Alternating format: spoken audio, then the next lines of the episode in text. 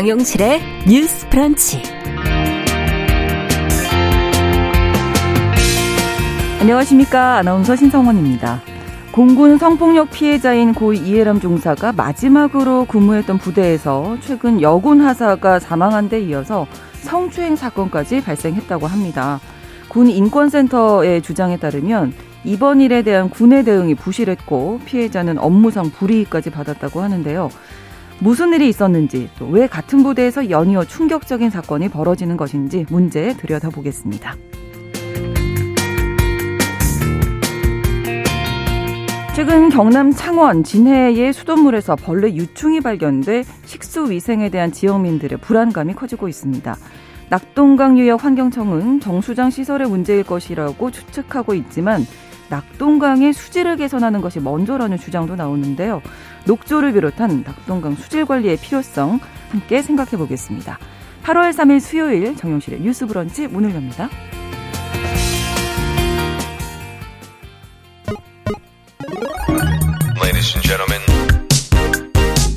새로운 시각으로 세상을 봅니다.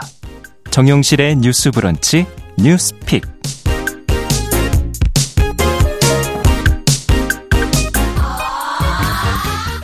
뉴스 브런치 이번 주 진행을 맡고 있는 아나운서 신성원입니다. 오늘도 유튜브 또 콩 앱으로 또 라디오로 듣고 계신 분들 모두 감사드리고요. 댓글과 채팅으로 의견도 많이 남겨주시기 바랍니다.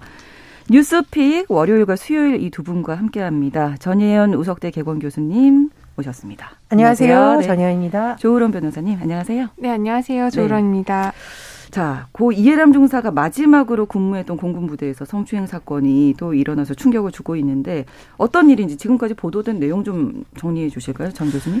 예, 사실 공군 성추행 사건은 고 이해람 중사 사건으로 인해서 굉장히 많은 질타를 받았고 군에서 여러 가지 또 대책을 내놓은 바가 있습니다. 그렇죠. 그런데 이해람 중사가 근무했던 곳은 20 전투 임무 비행단이었어요, 원래는. 네. 여기에서 사건이 발생했었는데 어, 선임자의 성추행 그리고 상사들의 은폐 시도가 논란이 됐었고 이해람 중사가 옮겨서 마지막으로 근무를 했던 곳이 공군 제15 특수임무 비행단입니다. 네. 그런데 이 15임무 비행단에서 성추행 사건이 또 발생해서 음. 여론의 질타를 맞고 있는데요. 네.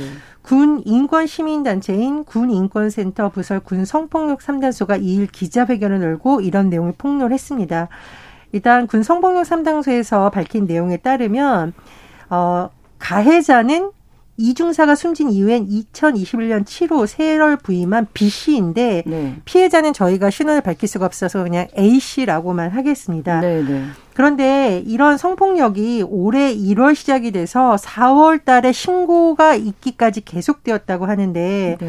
제가 이걸 방송에서 어디까지 얘기해야 될지 음. 고민이 될 정도로 네. 이 행위나 이 어떤 지시라고도 보기 어려운 부분이 많이 발생을 했습니다. 네. 예를 들면 이 B 씨가 안마를 해준다는 핑계로 A 하사의 어깨, 발 만지고 A 하사가 거부했음에도 불구하고 옷을 들쳐서 부항을 났다라고 합니다. 그리고 올해 4월에는요, 안마를 해준다는, 어, 제가 안마 얘기는 들었고, 또 하나는 올해 4월에는 코로나19에 확진된 남자 화사하고 입을 맞추라고 지시를 했다라는 저는 이 겁니다. 부분이 가장 좀 뭐 엽기적이다. 이런 예, 생각이 좀 예, 예. 들었거든요. 예. 그리고 더 엽기적인 건 있지만 제가 이건 방송에서 말씀을 음. 안 드리는 걸로 하고 네. 어쨌든 이런 걸 강요를 했었는데 이 A 야사가 B 씨의 강압에 못 이겨서 이 코로나19 확진자가 마시던 음료수를 마셨다고 음. 해요. 그리고 3일 후에 코로나19에 확진이 됐습니다. 걸리게 예, 된 예. 거죠. 그리고 언어적인 문제도 있는데 어, 장난이라도 좋으니 사랑한다는 말을 듣고 싶다 등등의 얘기를 했다라고 합니다. 그런데 문제는 뭐냐면 이렇게 거부 의사를 밝혔더니 이 A야사를 통상적인 업무에서 불이익을 주게 됐다라고 인권센터가 어. 같이 폭로한 건데요. 네. 결국 이 A 씨가 올해 4월 15일 공군 양성평등센터에 피해 사실을 신고했고 이 B 씨가 이튿 날 군사경찰대에 있건데 26일 지난 26일 구속이 됐습니다. 이 B 씨는 성추행과 성희롱 혐의에 대해서는 인정한 것으로 알려졌는데 네. 그런데 이제 사건이 발생한 것도 굉장히 우리에게 충격적인데 그 이후에 군의 대응에 대해서도 음. 지금 여러 가지 문제가 있다는 주장이 되고 그렇죠. 되고 있어요. 네. 첫 번째는 A 씨와 B 씨에 대해서 가해자 피해자 분리가 이루어지지 않았고 B 씨가 오히려 신고 이후에도 일정 기간 근무를 했다라는 겁니다. 아, 그래요. 그리고 이 과정에서 B 씨가 텔레그램 메시지를 통해서 피해자를 협박하고 회유했다. 음. 이런 주장이 제기되고 있고요. 또 제가 말씀드렸듯이 이 B 씨 같은 경우에는 코로나19가 나중에 확진이 됐잖아요. 네네. 네. 그런데 오히려 이런 부분 때문에 조사를 받았다고 해요. 네. B 씨가 여러 가지 강압을 해서 어쩔 수 없이 어, 격리 숙소에 예, 마신 네, 이제 네. 격리 숙소에 가라고 해서 40분간 거부했는데도 결국 안 돼서 격리된 격리가 있는 숙소에 갔는데 이 부분을 가지고 군 경찰이 기소 의견으로 이 사건을 군 검찰에 넘긴 상황이라고 합니다.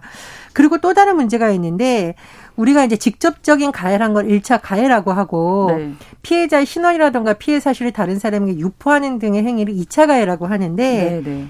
A 씨와 B 씨와 같은 반에서 근무하는 C 씨가 아, 이 A 씨가 성추행 피해 신고 했다더라라는 내용을 또 이렇게 전달한 겁니다. B 씨에게. 음. 그런데도 이 부분에 대해서 분리가 되지 않았다 이런 지적이 나오고 있는 상황입니다. 네. 조으론 변호사님.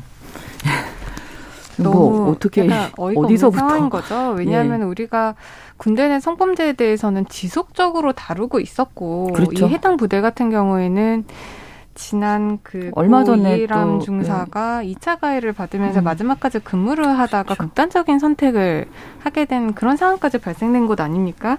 그런데 그럼에도 불구하고 이렇게 올해 1월부터 지속적으로 또 성추행 사건이 발생했다라는 것도 정말 놀라운데 그고 이해람 중사의 사건이 터진 이후에도 군대 내에서의 성범죄가 발생했을 때 제대로 대응을 못했다. 음. 이 점이 가장 좀 화가 나는 지점인 것 같습니다. 네. 일단 교수님께서도 지적을 해주셨지만 보통 우리가 성범죄로 신고를 하면 일반 회사에서도요. 가해자와 피해자를 즉각적으로 좀 분리를 해둡니다. 그래야 되죠. 그게 네. 이제 직장 내 규칙으로도 네, 네, 마련이 되어 있고 군대 내에서도 어떤 성범죄의 비위 사실을 신고가 되면은 음. 즉각적으로 분리를 하는 게 음. 피해자 보호를 위해서도 최선인 거거든요. 네. 그럼에도 불구하고 신고가 됐는데 그 A 씨와 B 씨를 뭐 같은 부대에서 네. 뭐 일을 하게 했다. 이런 부분은 정말 제대로 어떤 음. 성범죄 관련한 가이드라인이 작동을 하지 않았다는 것을 말을 해주고요. 네. 또 하나 제가 너무 안타까운 게 지금 이 피해자분이 주거 침입과 근무 기피 목적 상해 혐의로 입건이 되어 있는 상황이거든요. 코로나 일부러 걸렸다 이렇게 보는 거죠. 그렇죠. 일하기 싫어서. 이게 가해자인 B 씨가 네. A 씨를 데리고 다 같이 확진되면은 쉬게 되니까 음. 너도 확진자 숙소에 가자. 아니면 너 혼자 일을 다 해야 된다. 뭐 그쵸. 뭐 이런 거였는데 숙소에 데려가서 데려간 것뿐만이 음. 아니라 확진되어 있는 그 격리되어 있는 다른 아.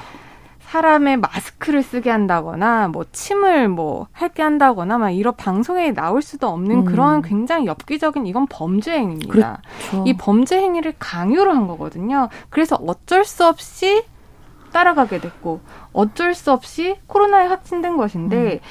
이것을 또 그 피해자를 음. 오히려 너가 무슨 범죄를 저질렀다. 왜 따라갔냐? 주거침입. 어. 너왜 그렇게 근무를 하기 싫어서 네. 근무 기피 목적으로 상해를 어. 당하게 했냐 네. 이런 식으로 피해자가 오히려 지금 또 어떤 범죄자가 된 음. 그런 상황에 온 거잖아요. 네. 그렇기 때문에 그런 부분까지 있으면 군대 내에서 내가 어떤 성범죄를 신고를 하려다가 내가 오히려 범죄자로 그렇죠. 몰린다 네. 이런 위험을 무릅쓰고 성범죄를 음. 신고할 사람이 도대체 얼마나 있을 수 있겠습니까? 네.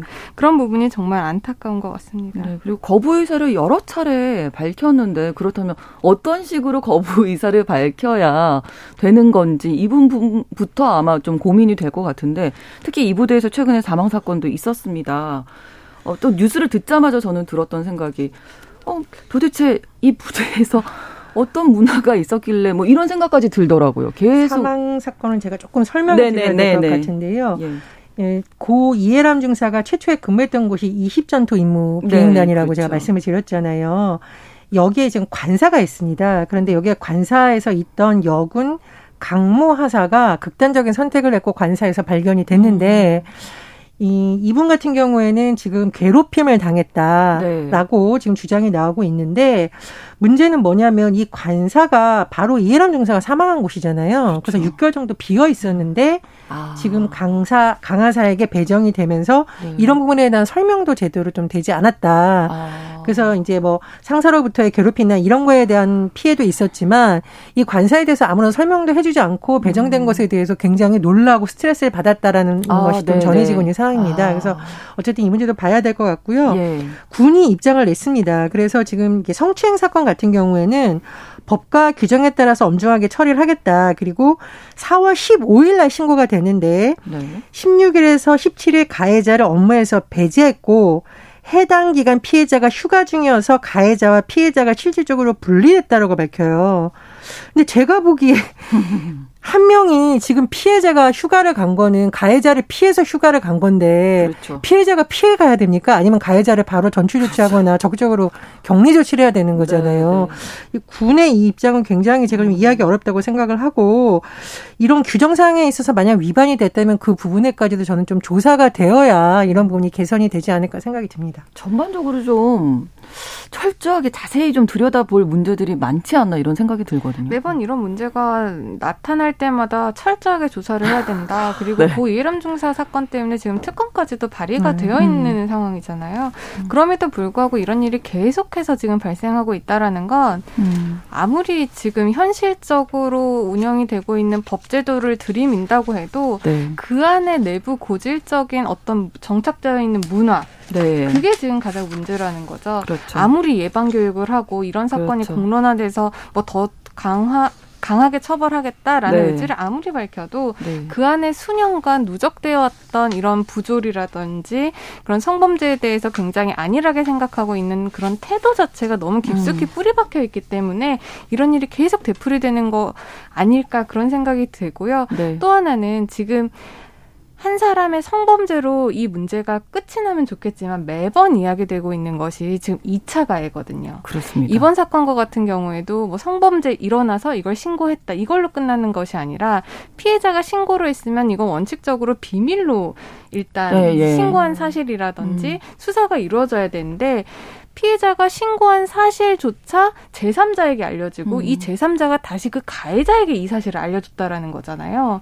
그렇게 되면은 그 가해자는 그 피해자를 회유 아니면 협박하기 네. 위해서 여러 가지 방법을 쓰겠죠. 네, 네. 더군다나 가해자가 통상적으로 상하 상 그러니까 권력 관계에서 상위 관계에 있는 사람이라면 음. 이런 협박이나 회유를 하기 훨씬 더 쉬워집니다. 그렇죠. 네. 그렇게 된다면은 이것은 한 사람의 성범죄로만 볼 것이 아니라 그 군대 음. 내에서 조직적으로 이루어지는 하나의 음. 범죄라고도 볼 수 있기 때문에 이 2차 가해를 막는 근본적인 원인 그리고 대책이 음. 무엇인지를 좀 더 깊게 고민해 볼 필요가 있을 것 같습니다. 그 군이라는 이 조직이 좀 특수하잖아요. 아무래도 상명하복이라는 음. 어떤 문화가 있고 어쩔 수 없이 폐쇄적일 수밖에 없는데 그 안에서 이런 문제가 계속 발생을 한다는 게 정말 어떻게 처, 어, 뭐 처벌도 그렇고 뭐좀 문제가 해결될 수 있는 방법이 정말 없을까? 너무 반복되니까요. 이제 문화라는 것이 단기간에 바뀌지는 않는데 그렇죠. 그럼에도 불구하고 교육을 계속 통해서 아, 네네. 아 이것이 범죄다. 그렇죠. 그리고 이런 네네. 사실이 신고됐을 때는 어떻게 할 수 있다. 이런 건 음. 인지가 충분히 될 수 있습니다. 그래서 네네. 제가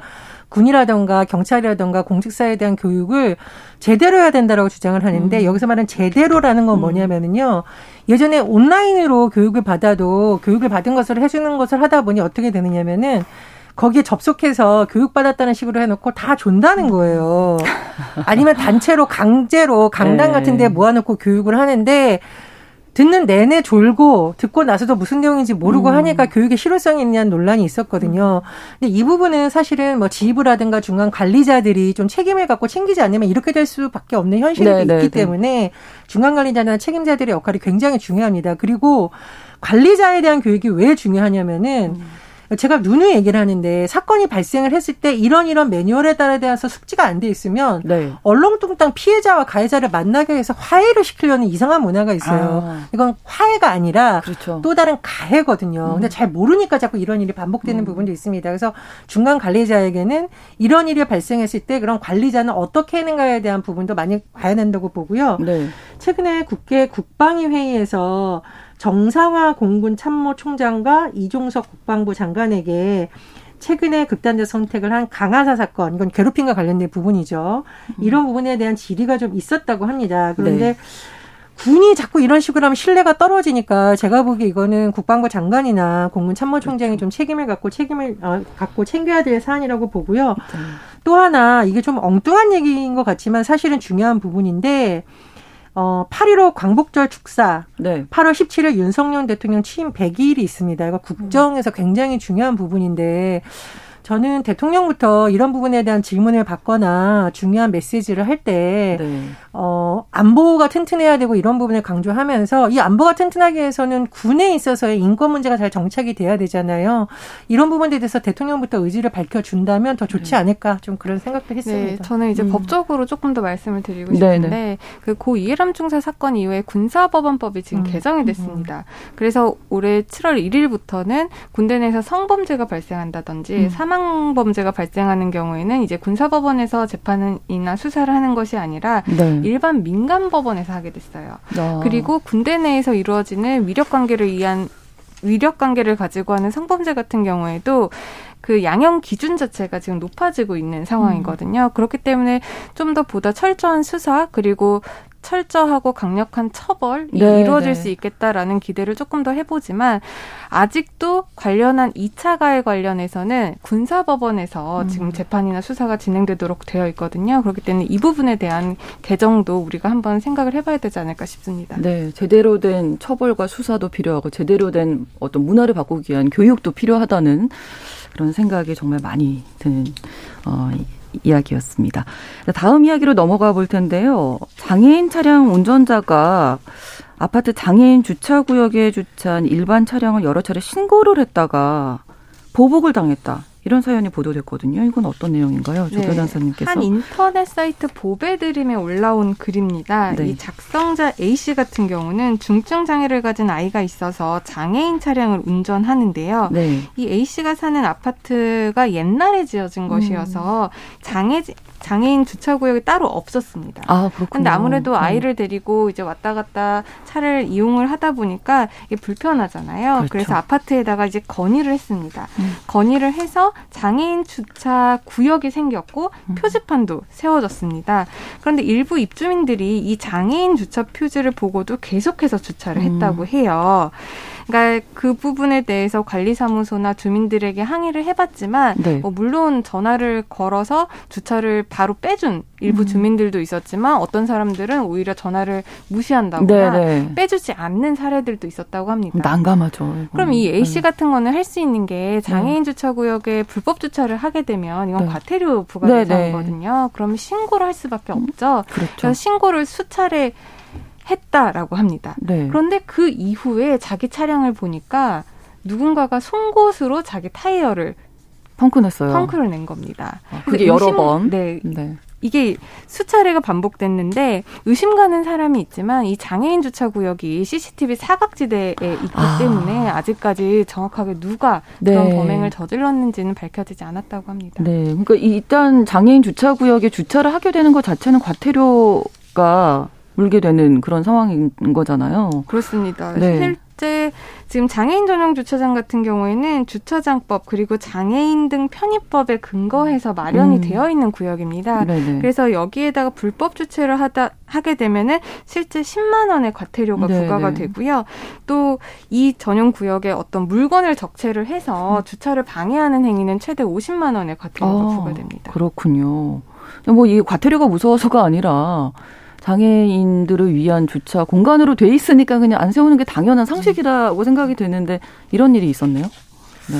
근데 제가 보니까 이게 일부 지자체에서는 민원이 막 들어온다라고 해요. 음. 그래서 어, 장애인 전용 주차 구역이 있는데 어떤 때 보면 장애인 주차 구역 비어 있는데 왜 못하게 하냐 이거 개선해 달라고 막 뭐 의회까지 아. 지방의회까지 민원을 넣는 경우가 있다라고 합니다. 근데 네. 제가 지방의회 사례를 좀 찾아보니까 어, 조례 차원에서 노후 아파트의 공동주택 관리 비용을 지원되는 정책이 있다라고 합니다. 그러니까 음. 주거 환경 정비나 이런 걸 위해서 조례를 통해서 지원해 줄 수 있는 근거가 있는데 네.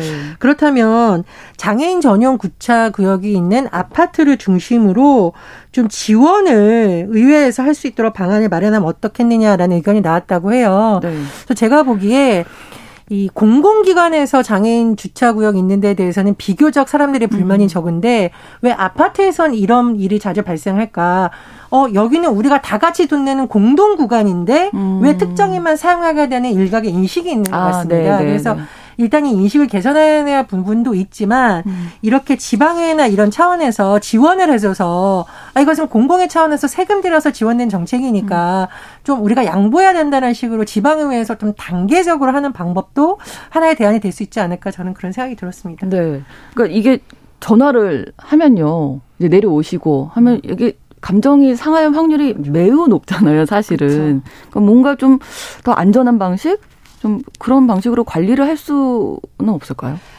어, 당사자가 직접 전화를 하게 되면 아무래도 예. 감정이 상하게 될. 직접 보고 얘기를 하다 보면 뭐 서로 입장이 다르. 다르니까. 교수님 말씀해 주신 것도 이건 공동구역이어서 나도 음. 똑같이 돈 내는데 왜 음. 이거를 특정 음. 사람들만 음. 사용을 하게 하느냐라는 주장이 있을 수 있고 뭐 다른 한편에서는 이게 뻔히 장애인 주차구역으로 지정이 됐는데 왜 여기다가 일반인이 차를 음. 세우느냐 이런 의견들이 대립할 수 있기 때문에 당사자들이 만나게 되면 싸우기가 쉽습니다. 네. 그래서 보통 이런 경우에는 그 전화 전화번호가 있더라도 거기다가 바로 전화를 하시기보다는 네. 어, 관리사무소나 네, 현사를 네. 통해서 좀 연락을 해서 음. 해결을 하시는 게 바람직하고요. 네. 교수님께서도 잘 지적을 해주셨다시피 만약에 아파트 특히 2005년 7월 이후에 만들어진 아파트에 대해서는 이제 법에 의해서 의무적으로 이 장애인 주차구역을 할당되게 되어 있어요. 그런데 네. 그 이전에 만들어진 아파트는 이 장애인 주차구역이 의무가 아니거든요. 그렇죠. 그렇기 때문에 기본적으로는 아파트 그 음. 관리사무소나 아니면 아파트 입주자 대표 회의에서 음. 합의가 필요한 상황이고 음. 네. 이 합의가 될 때 여러 사람들이 그러니까 여러 이해관계도 있겠지만은 일단 약자를 위해서 우리가 마련을 하게 하는 것이기 때문에 그렇죠. 그 부분에 대한 좀 인식의 개선이 필요하지 않을까 생각을 합니다. 네.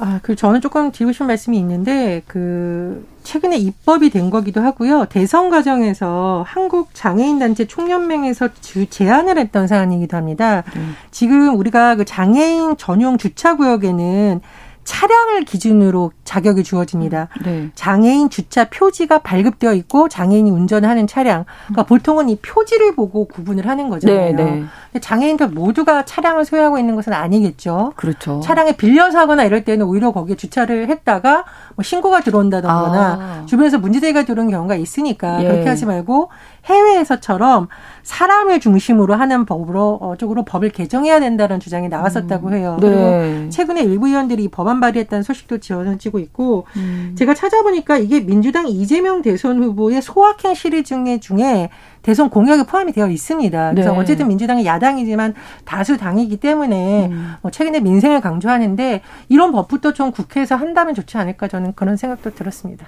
완전히 근본적으로 가보면 주차난이 너무 심하기 아, 때문에 아, 또 이런 이야기가 나오는 게 아닌가. 주차난을 좀 해결하는 방법도 우리가 같이 좀 생각을 해봐야 하지 않을까 싶거든요. 네, 그렇죠. 이게 다 공간이 부족해서 네, 네. 일어난 일이기 때문에 사실 이 공간 확보를 어떻게 할 것인가는 많은 뭐 전문 전문가들의 의견도 필요할 것이고 기술적인 음. 문제도 필요하겠습니다만은 옛날 아파트 그리고 너무나도 주차할 공간이 없는 구역 같은 경우에는 지자체에서 이 문제를 어떻게 해결할 것인가에 대한 적극적인 의지가 가장 필요하다라고 보고요. 아까 교수님 말씀하신 것처럼 지금은 장애인 차량이 이제 등록된 차량에 한해서 네. 이 전용 주차 구역에 세울 수 있게 되는데 이거를 실제로 내가 몸이 불편하다거나 아니면 네. 내가 장애인 이니 어떤 장애인이 차를 운전할 때, 그러니까 사람 음, 기준으로 그렇죠. 차의 기준이 아니라 사람 기준으로 좀 이것을 제도를 바꿔보자 하는 것은 네, 꼭 네. 필요한 것 같고요.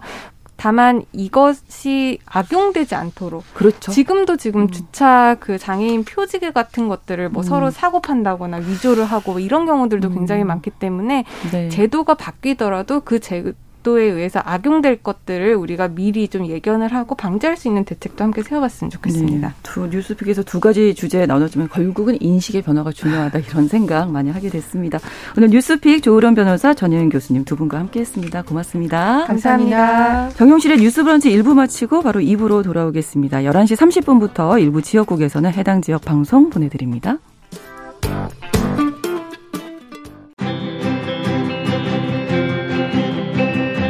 언젠가는 아깝다고 생각할 우리 사회의 다양한 비용들과 푼돈들, 음. 삶의 전선에서 음. 최선을 다하고 살아가는 우리의 모습도 제 몫에 맞는 평가와 그에 합당한 시선이 좀 필요한 시점이 아닌가 하는 생각을 해충이다, 이충이다. 이거는 네. 순전히 사람의 그 아. 잣대로 이야기를 하는 거예요. 음. 곤충이 우리 사람보다 몇 억 년 먼저 지구에 나왔거든요. 호모 사피엔스의 선배다 이렇게 얘기를 해요. 남성의 입장에서 여성의 입장을 이해하는 사람인 거죠. 그래서 사실 이 역지사지의 태도가 한국 사회도 지금 필요한 것이 아닌가 그런 생각이 들고요. 세상을 보는 따뜻한 시선. 정용실의 뉴스 브런치.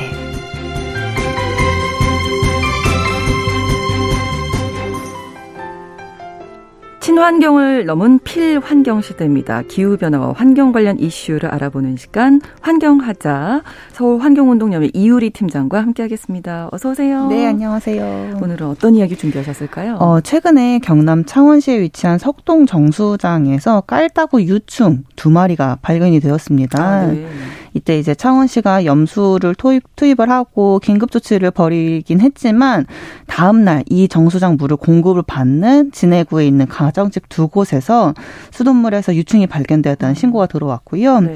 이후에 이제 수돗물 모니터링 을 통해서도 검출되는 이제 깔따구 발견 신고 건수만 8건이 접수가 되어서 이미 광범위하게 오염이 되어 있다라는 것이 확인이 되었었어요. 여름에는 이 얘기가 많이 나오잖아요. 네, 맞아요. 네, 그렇죠. 네. 깔따구가 어떤 건지. 어, 그렇죠. 깔따구라는 네. 이름을 이제 좀 생소하실 수 있는데 네. 깔따구는 작은 모기처럼 생긴 파리목 곤충입니다. 네. 한 번에 대량 번식하는 좀 특징이 있고요. 아토피나 천식 등 이제 알레르기 질환을 옮기는 역할을 좀 하기도 해요. 그리고 이제 깔따구는 지역의 환경 조건이나 오염의 정도를 가늠할 수 있는 지표 동물이기 때문에 아. 좀 중요한 동물이긴 한데요. 네. 이제 생물화학적 상소 요구량 6ppm 이상 되는 이 4급 수의 서식을 하는 생물입니다. 음. 그런데 이 수돗물에서 이 생물이 발견이 되었다라는 뜻은 수돗물이 많이 오염이 오염됐다. 되었다라는 네. 뜻이기도 하고요.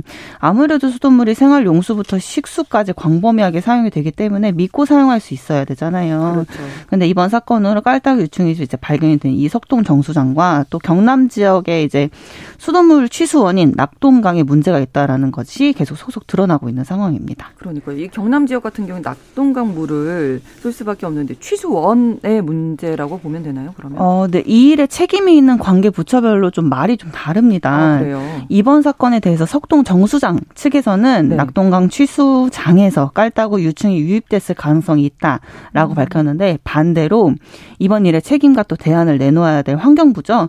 낙동강 유역 환경청에서는 정수장 시설에 음. 발생이 되었을 것이다라고 무게를 두고 있었습니다. 네. 근데 최근입니다. 7월 28일 날 석동 정수장 유충 규명 특조위에서 기자회견을 네. 열고 그간의 조사 결과를 알렸는데요. 네.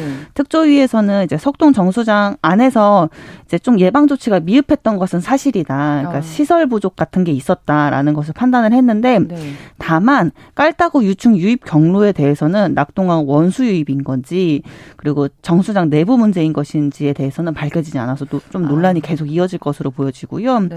이에 환경단체들은 정수장 내부 요인보다 아무래도 원수인 이 낙동강 수질 개선이 계속 필요하 지 않냐라고 계속 말하고 하고 있는 상황입니다. 낙동강 자체가 문제다. 이건 비판이 거셀 것 같은데요? 네, 맞습니다. 진짜 그 지금 현재 그 경남 지역에 있는 환경단체들은 굉장히 어. 비판이 심하 고요. 네. 사실 굉장히 화가 나는 사례이잖아요. 음, 음. 아무래도 그렇죠. 네. 수돗물에서 유충이 발견된 사례이고 음. 또 가정집에서도 그게 두 건이나 발견이 되었으니까요. 네. 근데 이번에 이제 문제가 된 석동 정수장은 낙동강 유역의 봄포 취수장에서 취수를 하는데요. 네. 더큰 문제는 이 범포 취수장은 물론이고 낙동강 전역에 걸쳐서 이미 녹조가 발생해 있는 아, 상태입니다. 그렇군요. 올해 여름은 초반부터 무더위가 기승을 부렸잖아요. 한 5월쯤부터 더웠던 것 같아요. 네, 엄청 더웠어요. 네네. 5, 6월 지금 8월에 조금 비가 와서 그렇죠. 그렇게 했는데 오히려. 비가 와도 지금 계속해서 네. 낙동강은 조류 경보가 발생이 되고 있는 상태예요. 아. 낙동강은 이미 6월부터 조류 경보가 발생이 발령이 되었고요. 네.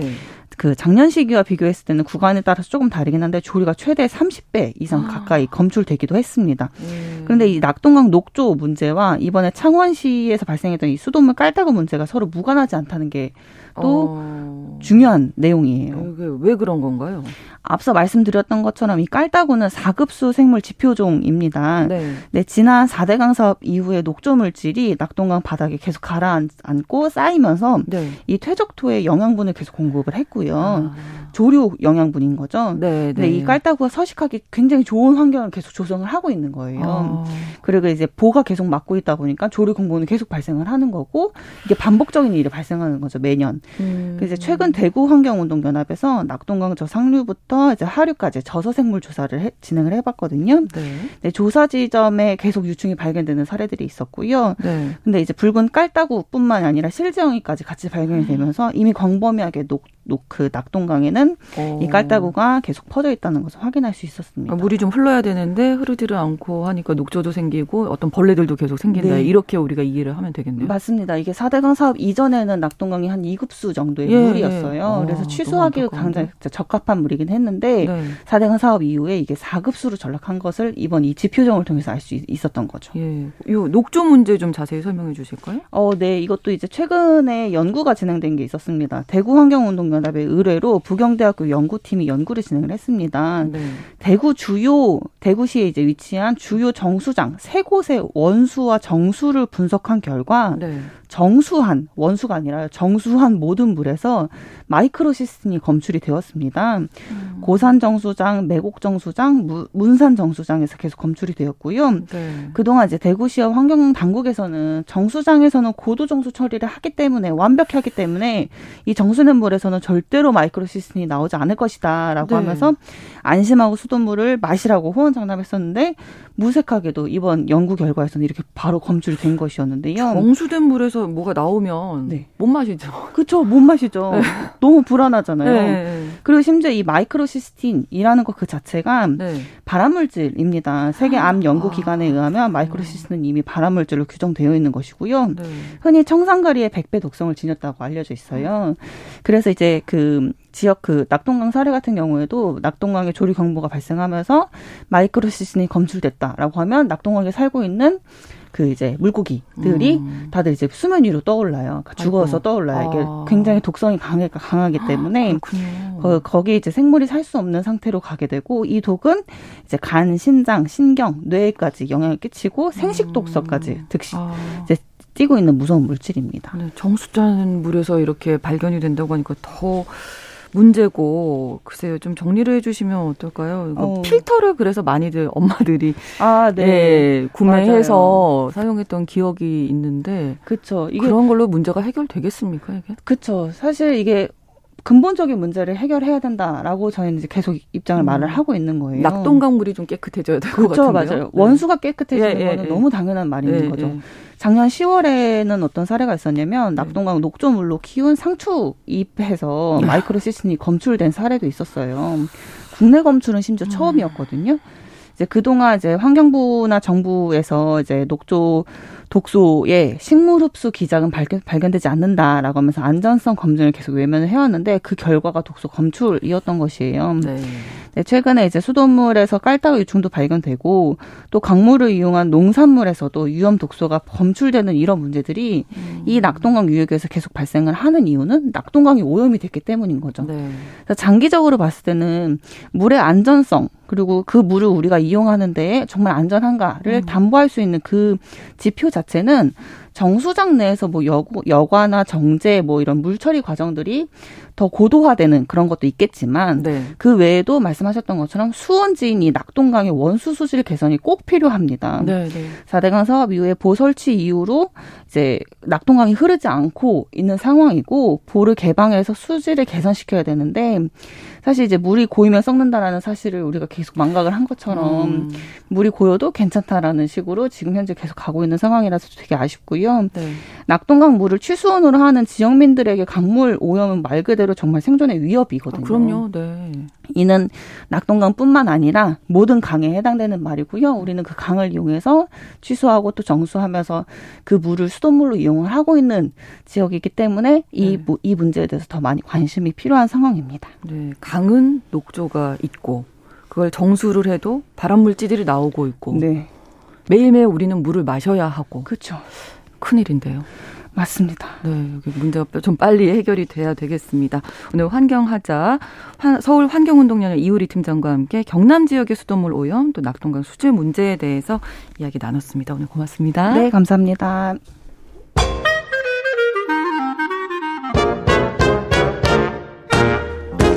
모두가 행복한 미래 정용실의 뉴스 브런치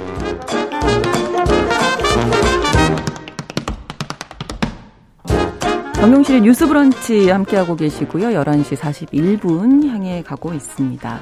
대중매체와 사회 문화 현상을 깊고 까칠하게 들여보는, 들여다보는 시간이죠. 문화 비평. 오늘 이지행 평론가와 함께하겠습니다. 안녕하세요. 네, 안녕하세요. 네, 오늘 주제 민희진과 뉴진스라고 이제 가지고 오셨는데 제가 이거 무슨 말인지 몰라서 검색을 해봤더니 새로 예 걸그룹이 예 뉴진스라는 이름으로 나왔더라고요. 얼마 전에. 어, 케이팝 아이돌 좋아하시는 분들이라면 단번에 하셨겠지만, 자, 차근차근 이야기 좀 나눠보겠습니다. 지금 뉴진스가 데뷔를 하면서, 네. 어, 어, 많이 언급되는 분이 이제 민희진 대표인 거죠. 그렇죠. 네. 이 민희진 씨라는 분은 네. 어, 2002년에 SM 엔터테인먼트에 이제 입사를 해서 아. 우리가 굉장히 많이 아는 그 유명한 아이돌 그룹들의 네. 비주얼 directing을 담당하는 그 아, creative 그렇군요. 디렉터. 로 뭐 활동을 소녀시대. 네, 그렇죠. 네. 소녀시대, 뭐 FX, 아. 어, 레드벨벳, 샤이니 뭐 이런 오. 그룹들로 creative director로 활동을 하다가 네. 이제 2019년에 하이브로 이제 오게 되죠. 네, 그래서 방탄소년단. 네, 방탄소년단의 음. 소속사인 하이브로 오게 돼서 그 레이블 어도라는 레이블을 런칭하게 됩니다. 아. 이 뉴진스는 그 어도가 내놓은 어떤 첫 번째 타자로서의 걸그룹 인 거죠. 예. 근데 네. 뉴진스 데뷔하면서 왜 이렇게 이 대표님 이름이 많이 언급이 되는 건가요? 아, 이 민희진 씨라는 분이 사실 음. 이 엔터테인먼트 전문 매체인 버라이어티라는 잡지가 있는데 이제 네. 그 잡지에서 글로벌 엔터 업계에 영향을 미친 여성을 이제 꼽았을 때 그 리스트에 선정된 오. 거의 이제 한국인으로서는 유일한 분인 그런 사실을 봐서도 알 수 있듯이 이 케이팝에서 뭔가 콘셉트 라는 그 아. 그 개념을 이제 재정립한 사람으로 이제 민희진 씨를 꼽고 있습니다. 네. 그래서 이제 케이팝 팬들 같은 경우에는 이 민희진이 제작한 걸그룹이다라는 음. 사실만으로도 이 뉴진스를 주목하기에 굉장히 충분할 정도로 약간 어떻게 보면은 신뢰를 주는 일종의 브랜드다. 네, 네, 민희진 씨라는 아. 분이 이제 이렇게 볼 수가 있고 네. 이 뉴진스 자체가 보여주는 그 모습도 참 좀 신선하다라는 네. 반응이 많았어요. 왜냐하면 네. 기존의 걸그룹들이 지금 보여주고 있는 그 느낌이랄까요? 그런 네. 것들이 네. 사실 좀 정형화된 몇 그렇, 개의 어떤 그렇죠. 그런 컨셉들이 있잖아요. 예를 네. 들면 네. 청량하다든가 네, 네, 아니면 뭐 섹시하다든가 섹시? 또 요새는 또 걸크러쉬 같은 아, 그렇죠. 뭔가 좀 이렇게 자기 발언이 좀 강하게 음. 어, 그런 보여지는 그런 무대들을 많이 하고 있는 하지만 그래도 여전히 몇 개의 비슷비슷한 이미지들이 음. 좀 양산되고 있는 그런 상황인데 이 뉴진스에 대한 그 팬들의 반응은 되게 정형화되지 않은 자연스러운 어떤 맛이 있다라는 음. 반응이 많고 네. 물론 그것조차도 약간 자연스러움 자체를 스타일링화한 것 같다라는 아. 그런 이제 지적도 있지만 네. 어쨌든 근래 보기 듬은 음. 어떤 새로운 컨셉의 걸그룹이 탄생했다라고 어. 환호하고 있는 것 같습니다. 네.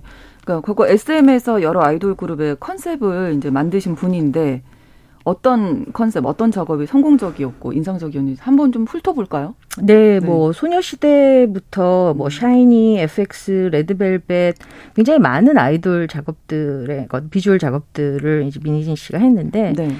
그래도 민희진 씨의 아이덴티티가 가장 잘 담겼다. 라고 음. 평가받는 작품은 네. 역시 그 FX의 Pink Tape이라고 어. 할 수가 있을 것 같아요. 네. 이 Pink Tape는 2013년에 나왔던 FX의 두 번째 정규 앨범인데 네.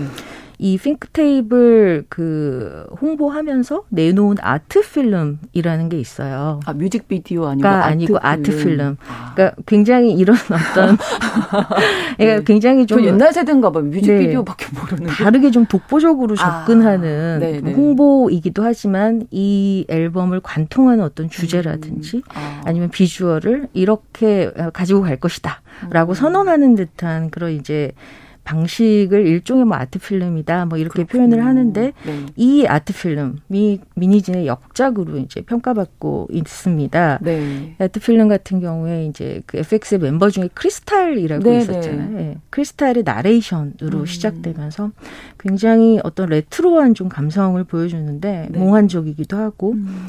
근데 저는 영화 전공인데 이제 이 art film을 보면서 무슨 생각이 들었냐면 네. 이게 무슨 어떤 상업적인 분야에서 뭔가 를 홍보하기 위해 나온 그런 필름이라기보다는 네.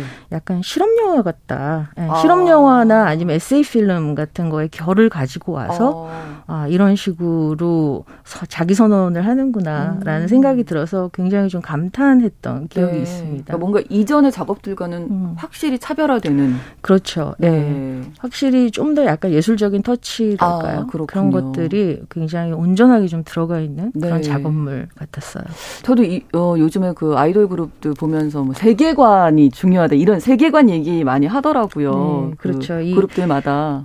아마 그 엑소의 세계관 같은 것도 네. 그 민희진 씨가 SM에 있을 때그 음. 손을 댄 그런 작업물 중에 하나였다라고 제가 그렇군요. 알고 있습니다. 네. 아마 그런 거를 더 발전시킨 분이 아니실까 생각이 네, 네. 되는데 그러면 민희진 씨가 그동안 그려왔던 소녀의 이미지는 어떤 것인지 뉴진스가 이제 시작이잖아요. 어떤 점들을 또 이어받았다고 네. 보실까요? 그 뭐 핑크테이프 같은 그 과거의 어떤 작업물에서도 굉장히 이제 소녀들을 대상으로 음. 보여 피사체로 보여주는 그런 작업이 좀 일가견 일가견이 있다라고 음. 얘기할 수 있는데 네. 그런 느낌들이 뉴진스에서도 이어지죠. 네. 그 핑크테이프에서 볼 수 있는 것처럼 이 미니진 씨라는 분의 그 페르소나라고 할까요? 음. 그게 제가 보기에는 뭔가 좀 10대 소녀들에 다 있어요. 그러니까 네. 좀 2차 성징을 겪고 있고, 네네. 네. 그다음에 사춘기를 관통하고 있는 좀 연약한 존재들, 음. 그런데 순수한 존재들. 네. 그러니까 순수하지만 뭔가 좀 발칙하기도 하고, 자기 주장도 하고. 어, 자기 주장을 한다기보다는 아, 네. 순수하지만 좀 도발적인 이미지를 갖고 있다고 아. 할까 좀 양가적이죠. 네, 그리고 네. 또 자연스럽긴 한데 네. 뭐 인위적으로 꾸미거나 인공적인 느낌은 없는데 또 어딘가 좀 거리감이 느껴지는 음. 약간 양가적인 컨셉 자체가 좀 미니진 씨의 특징이라고 음. 할 수가 있을 텐데 네. 조금 더 이제 자세히 설명해 보면 네네. 그 소녀 이미지 미니진 씨의 소녀 이미지는 우리 모두가 다 그 소녀 시절 사춘기 시절을 알고 있잖아요. 그렇죠. 되게 연약하고 상처받기 쉬운 그 음. 시기의 느낌을 재현해서 뭔가 많은 사람들에게 좀 향수라든지 공감대라든지 이런 거를 보여주기도 하지만 한편으로는 거기에 나오는 미니진 씨 작, 작업에 나오는 소녀들이 네. 모두 다 약간 좀 미국에 있는 네. 그 사립 기숙 학교에나 다닐 법한 되게 부잣집 부잣집 소녀들 같은 느낌이 있어요. 교복 입고 나오나요? 교복이라기보다는 뭐 기숙사에서의 느낌, 아. 아니 모여 살고 또 이들이 뭐 가는 뭐 after party라든지 아. 약간 이런 배경이나 아니면 그들이 음. 보여주는 뭐 소품 아니면 그 뭐 이런 모든 것들이 좀 거기 부, 약간 좀 거리감 부잣집이겠는데요. 그것도 한국이 아닌 약간 미국 네. 그런 느낌이 좀 있어요. 그래서 음.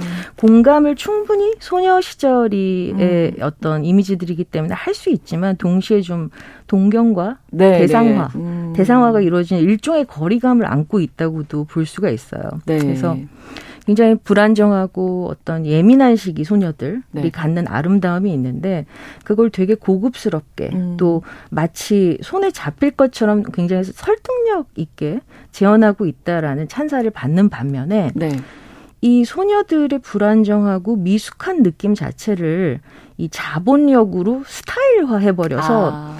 동시에 상품화 또는 대상화하고 있다라는 음. 이제 비판도 받고 있죠. 음. 그리고 이 어리기 때문에 순수하다. 네. 이렇게 약간 어리다는 거 하고 음. 순수하다라는 것을 이제 등치시키는 그런 표현들이 음.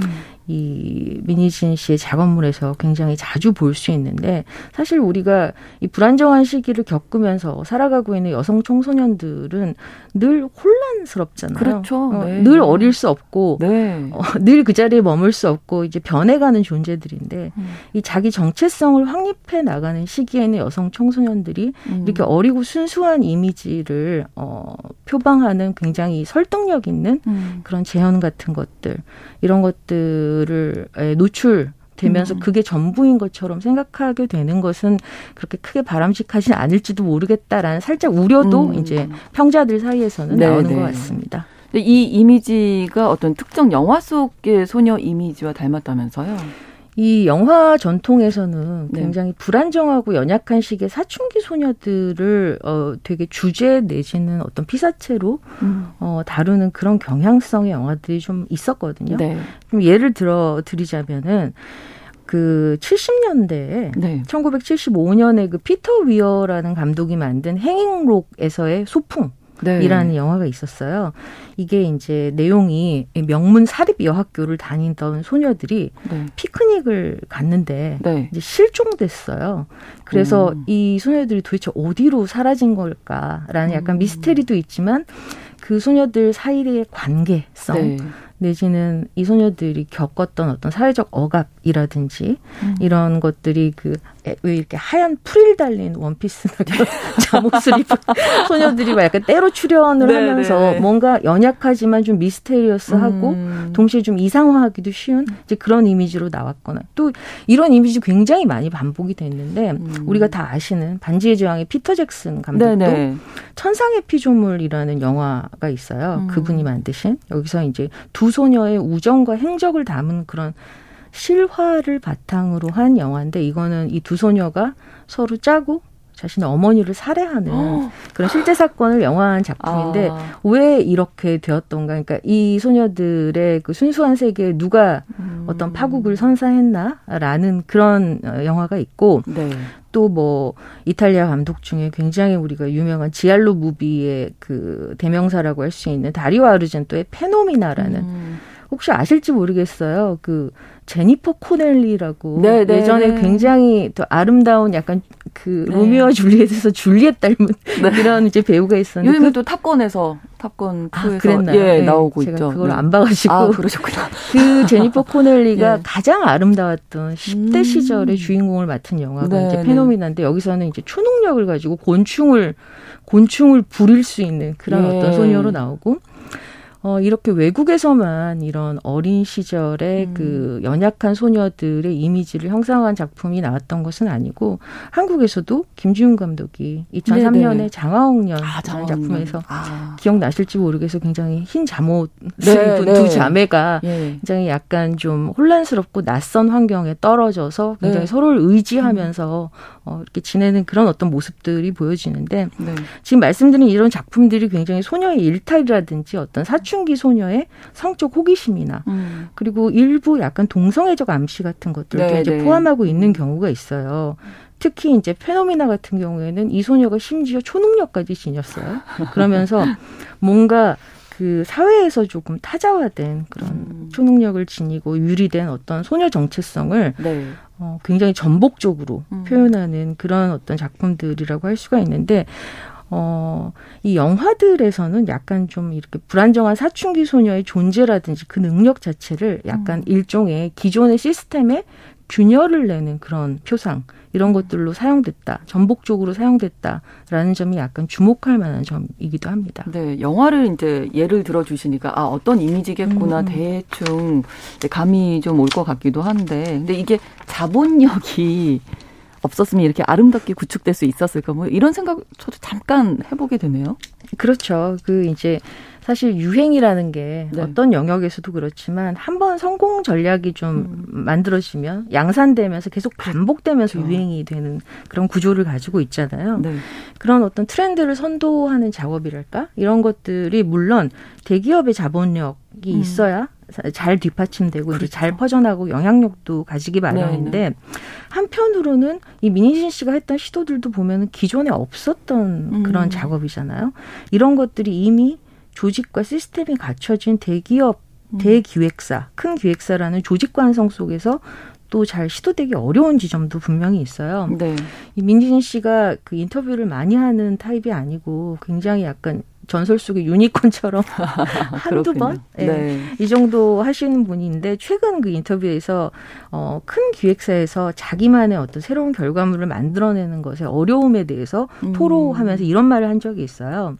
이 일을 완성하는 과정에서 네. 그 회사도 그리고 동료들도 소비자들도 모두를 다 설득해야 되는 그 다중고를 겪어야 하는 그런 음. 어려움이 있었고 결과적으로 그 이제 결과물이 나왔을 때 공은 회사에게로 가지만 과는 개인에게로 어, 음, 모조리 아. 쏟아지는 느낌이라서 아, 네, 네, 네. 굉장히 마음이 어려워졌다. 왜냐하면은 음. 그 회사는 기존의 어떤 탄탄한 그렇죠. 지지자층과 팬층과 음. 이 어떤 유행이나 트렌드 같은 거를 가지고 있기 때문에 네네. 네. 자기가 잘못해서 쏟아질 어, 실험을 잘못해서 음. 쏟아질 그런 것들에 대해서 굉장히 어떤 예민한 반응들을 경험했다라고 음. 말씀을 하시더라고요. 네, 그러면서 네. 또 앞으로 발전해 나가는 게 아닐까 이런 네 생각이 네. 드는 뉴진스 뭐 이제 시작 단계니까요. 음.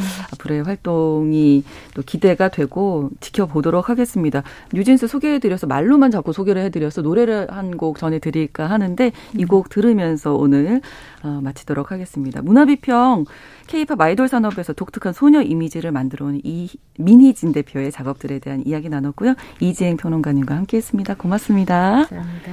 뉴진스의 어텐션 들려드리면서 뉴스 브런치 마치겠습니다. 내일 다시 뵙겠습니다. 고맙습니다.